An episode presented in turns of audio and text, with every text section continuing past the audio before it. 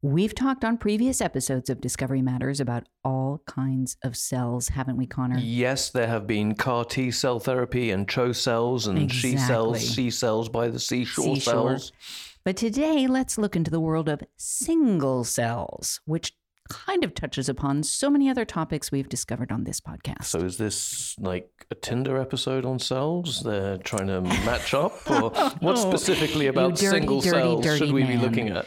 No, today let's look at single cell sequencing, how it is advancing our understanding of biology and how it can be applied to improve diagnostic tests. So that is what matters on today's episode of Discovery Matters.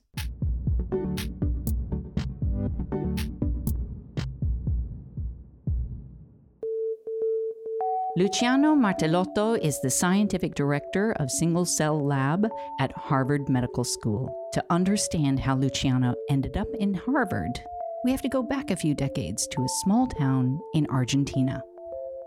you know, when I was a kid, I always wanted to be to be a vet until someone A kid from his high school. told me about DNA, and I just got struck by the lighting there, and I thought, okay, that's exactly what I want to do for the rest of my life. I want to understand that. I, I want to know what it is.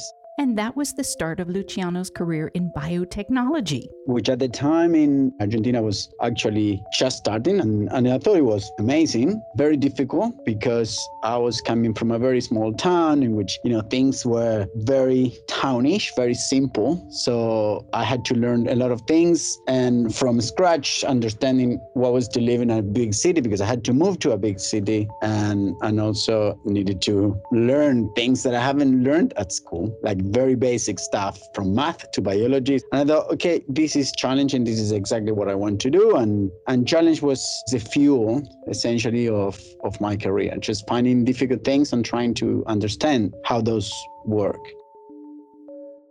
Now, this career of Luciano's so far has been a whirlwind.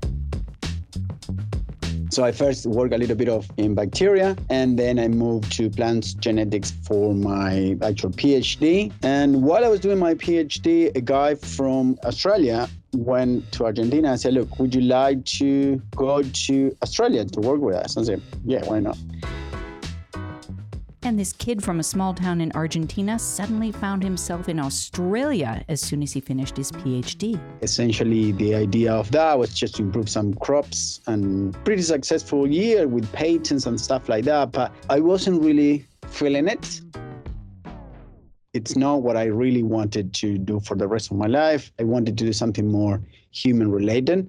I had completely abandoned the idea of working with animals. so He managed to contact someone at the John Hopkins Institute in the US. and he took me in as a you know i was a plants genetist so a molecular biologist in, in plants and the guy said look i i know that you can do this and so i had to start reading about cancer again that was my challenge So he's essentially kind of starting all over again from scratch? Kind of. His focus now is on cancer. And once he took a book out of the library called Biology of Cancer by Robert Weinberg. i read it five times from page one to the end i got that all in my head it was it was amazing to see all of these new things that were totally different to plants and and that's how i got my my love for the human biology in general This shifted his focus to human genomics. Then he started thinking back to his time in Australia.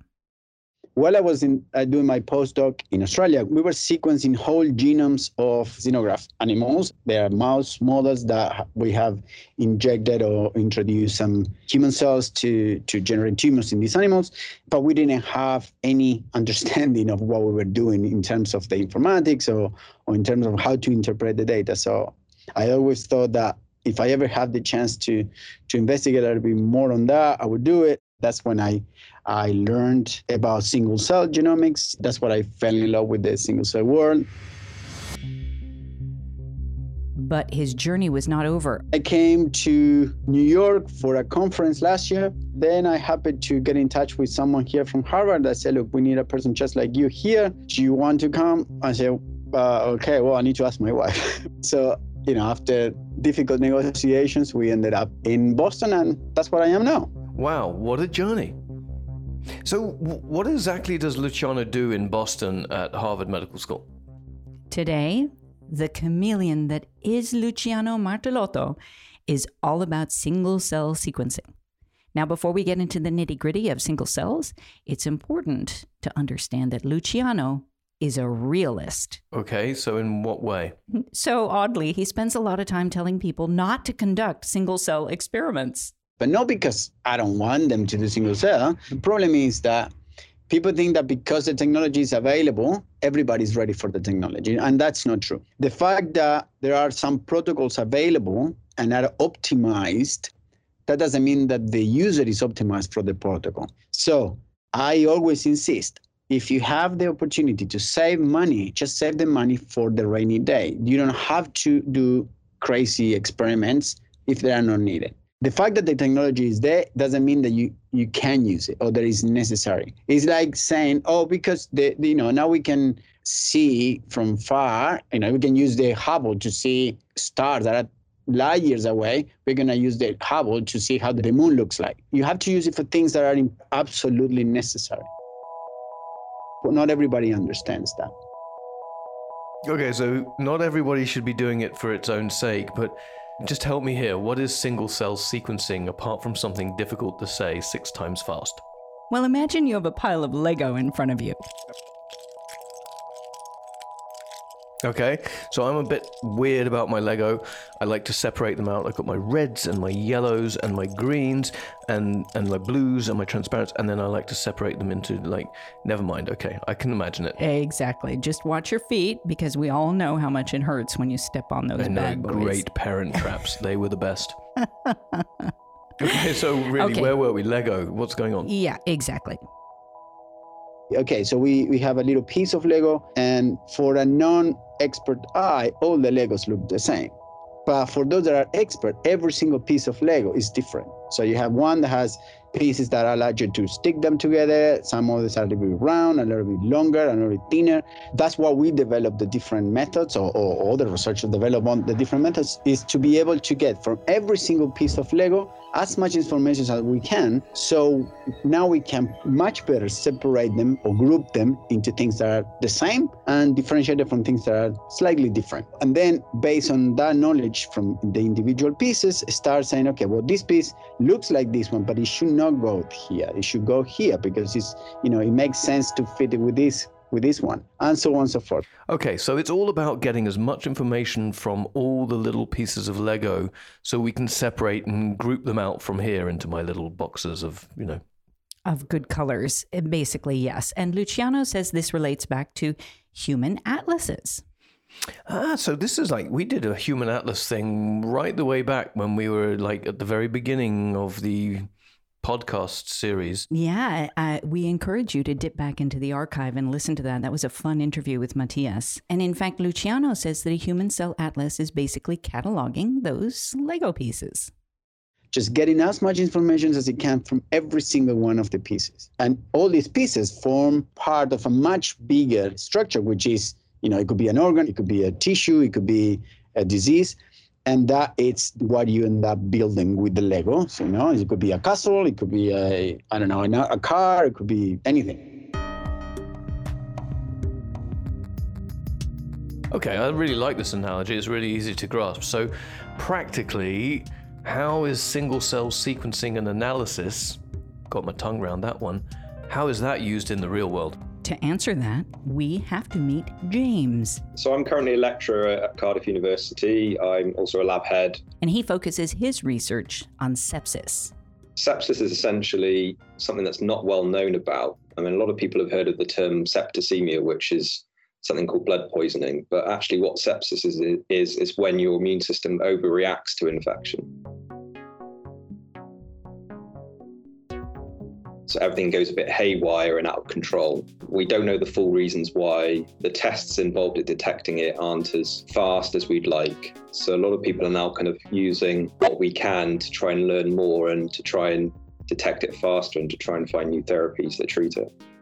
Sepsis is it's one of the biggest killers globally. I think one in five people globally die of sepsis or you know complications linked to sepsis, and that doesn't always occur during the early stages. Sometimes it can occur months or years afterwards when perhaps the immune system hasn't recovered and they're more susceptible for other infections coming along later on. So, what's the situation with diagnosis today? How does that work? There's a number of clinical tests that are used to diagnose it at the bedside. Beyond that, the one of the gold standard tests, as we call it, is to take a blood sample and to culture it just to see if there's any bacteria in the blood. So the majority of infections that cause sepsis are bacterial, not always the case with sepsis, if you imagine it's a massive cascade, that the faster you detect it, the better your chances are at surviving it. So if you are diagnosed very late on, your chances of surviving it are much lower. So what me and others are trying to do is to find ways to diagnose it faster, learn more to what's happening to the cells when this immune system goes out of control, and to see then if we can develop things that improve patient outcome when sepsis happens. So James wants to understand more about what's happening at the cellular level. How is he going to do this? So recently, James has been using single cell analysis in his work to better understand sepsis and develop a rapid diagnostic test. The immune response to infection is very complex. There's lots of different types of cells involved. So, what single cell analysis enables us to do is to be able to look at lots of different cell types at a single cell level so that we can identify specific changes in small groups of cells, if not individual cells, that are driving huge changes in the body. So this is something that we weren't able to do, say, 20 years ago. It's just expanding our knowledge of what is going on in any person who's going through sepsis. Time is so important here. What happens at, say, 24 hours post diagnosis will be very different at, say, two hours post diagnosis. So it's really critical that we try to learn more at the early stages. For James, single cell analysis is less like Lego and more like trying to do an experiment on a pool full of fish. Now that sounds slippery. You take each fish and you put them in their own little pool. You then give them, let's say, a new bit of food or a treatment. Instead of that treatment going to one pool across all the fish, each fish gets their own individual treatment. And then you can examine the differences that happen across a certain individual it's being able to look at what we call the transcriptome, which is a fancy word for looking at how genes change at transcriptional level on a global scale. So it's being able to do this at a single cell level. So we can tell the difference of what's going on in one cell from another, even though they're a uh, very similar type. So basically, hyper targeting to find the information that you actually need. Spot on. So it seems that single cell analysis is technically still relatively new as a technology. What are the technical challenges and barriers here? When we use it, the, the level of sequencing, and this is a bit of a scientific term, is not as deep as it would be if you looked in a group of cells together. So we term this something called read depth, and this read depth you know could be better and if it was better then i think it would be the kind of route that most people would go things are getting a lot better. I mean, it's advanced so much since it first came out. More and more people are using it. Costs are coming down.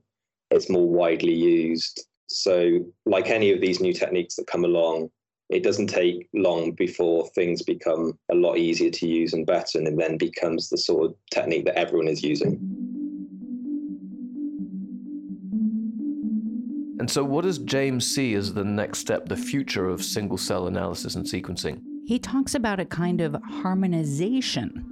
I feel, given the advancements that are being made in lots of different sequencing technologies, that they'll all become quite harmonized together. The kind of idea that you could do a single analysis using almost, people call it lab on a chip.